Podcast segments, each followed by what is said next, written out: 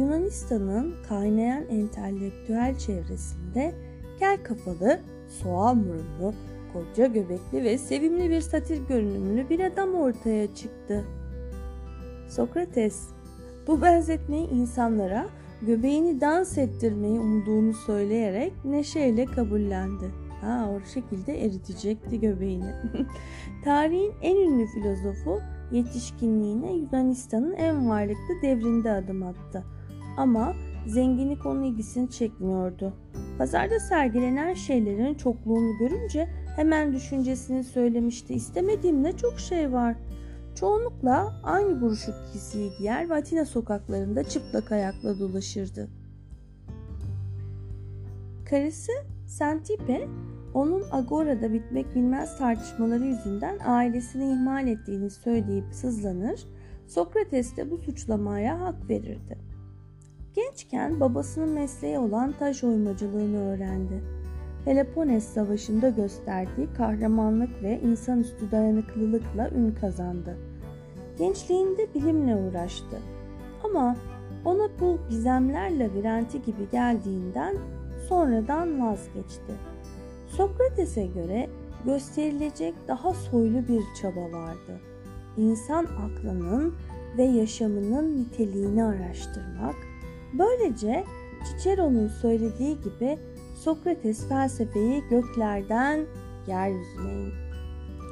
Kimileri onu bir sofist diye adlandırdı. Ancak o retorikten hoşlanmaması ve ahlakı zayıflatmak yerine güçlendirme isteğiyle sofistlerden farklı bir yol izledi kendine. Israrla ideaları inceleme sanatından başka bir şey öğretmediğini söyledi. Delphi kaini onun en bilge insan olduğunu söylediğinde bilgeliğe sahip olmadığını yalnızca onu aradığını söyleyerek karşı çıktı.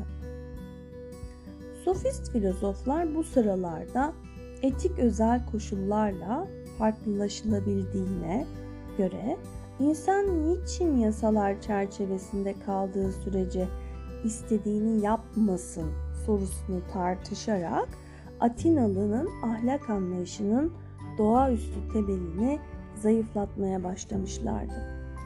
Bu kinizm karşısında Sokrates eski dogmatik inançlara dönüşü önermedi ama araştırıcı sorular sordu. Doğal bir etik olanaklı mıdır? Ahlak dinden bağımsız olabilir mi? İnsanların cahil ve düşüncesiz olduklarından ötürü kötü olduğunu ileri sürdü. Eğer görebilselerdi iyiyi seçeceklerdi. Çünkü doğru düşünmek kaçınılmaz olarak doğru davranışı getirecekti. Şöyle diyordu. Erdem bilgidir. Kimse isteyerek hata yapmaz. İnsan her şeyin ölçüsüyse yaşama sanatı bireyle başlamalı. İnsan gerçeği arayışında hiçbir şeyi baştan kabul etmeyip eski inançları, gelenekleri ve amentülerini sorgulamalıdır. Sokrates'in yöntemi olan diyalektikte soru ve yanıtla bilgiyi aramak esastı. Bu araştırma bilgideki yüzeyselliği ya da yapılan tanımlamalarda düşülen yanlışları göstermek, zararları ve yanlış görüşleri ortaya çıkarmak amacını taşıyordu. Sokrates Atina, Atina'da bir misyonu olduğunu düşünüyor. Halkın düşüncesinin at sineği olmak. Atinalıları bilgiyi aramaları için dürtmek. Annesi ebelik yapmıştı. Ee, Sokrates yönteminde doğurtma adını verdi. Kendisinin de Atina'nın entelektüel ebesi olarak gördü. Kendini bil sözü insanın çekinmeden kendisini incelemesi için Atinalılara yönelttiği iğnelemeydi ve karşıtları düşünmeden hak, cesaret, korku, onur gibi soyut kavramlardan söz ettiklerinde terimlerini tanımlamaları için onlara meydan okudu. Atina gönençli ve güçlü olduğu sürece Sokrates el üstünde tutuldu. Ama bu gururlu kent sonunda Sparta'ya yenik düşünce önde gelen çoğu yurttaş ulusal utancın günah keçileri yapıldı. Sokrates zorba yönetimin bir parçası olmayı geri çevirerek kimi yöneticiyi karşısına almıştı. Suçlamaları hazırdı. Sokrates yeni tanrıları yüceltmiş ve Atinalı gençlerin ahlakını bozmuştu. İhtiyar Atsine 70'inde yargılandı ve suçlu bulundu. Kaçmayı olmazladı. Sözünü geri almayı reddetti. Baldıran zehiri içerek yaşamına son vermeye mahkum edildi. Acılı arkadaşlarına şöyle söyledi. Neşelinin ve yalnızca bedenimi gömdüğünüzü söyleyin. Sonra ona ölümü ve ölümsüzlüğü bir arada vererek zehiri huzur içinde sonuna kadar içti. Platon şöyle yazar.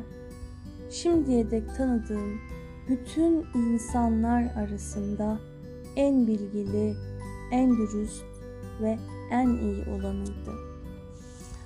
Mahkemede kendini savunmayı reddeden, aslında bütün insanların aklında doğru bilginin var olduğunu, eğer aklını kullanırlarsa bunu mutlaka bulacaklarını düşünen Sokrates.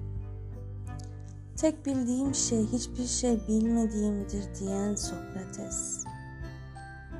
Ve insanların beyinlerini doldurup onların ezberleyeceği şeyler ortaya koymamak adına hiçbir yazılı eser bırakmayan Sokrates. Gençleri etrafına toplayıp onlarla sohbet ederek onların akıl ufuklarını açan Sokrates.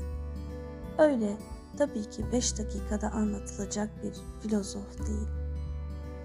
Ama gerçekten de kendi deneyimiyle o dönemdeki insanların rahatını bozan,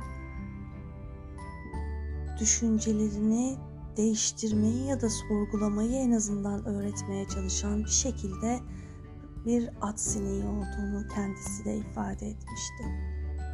Bu tatlı at sineğimiz için birkaç şey söylemek istedim ben de. Hepsi bu.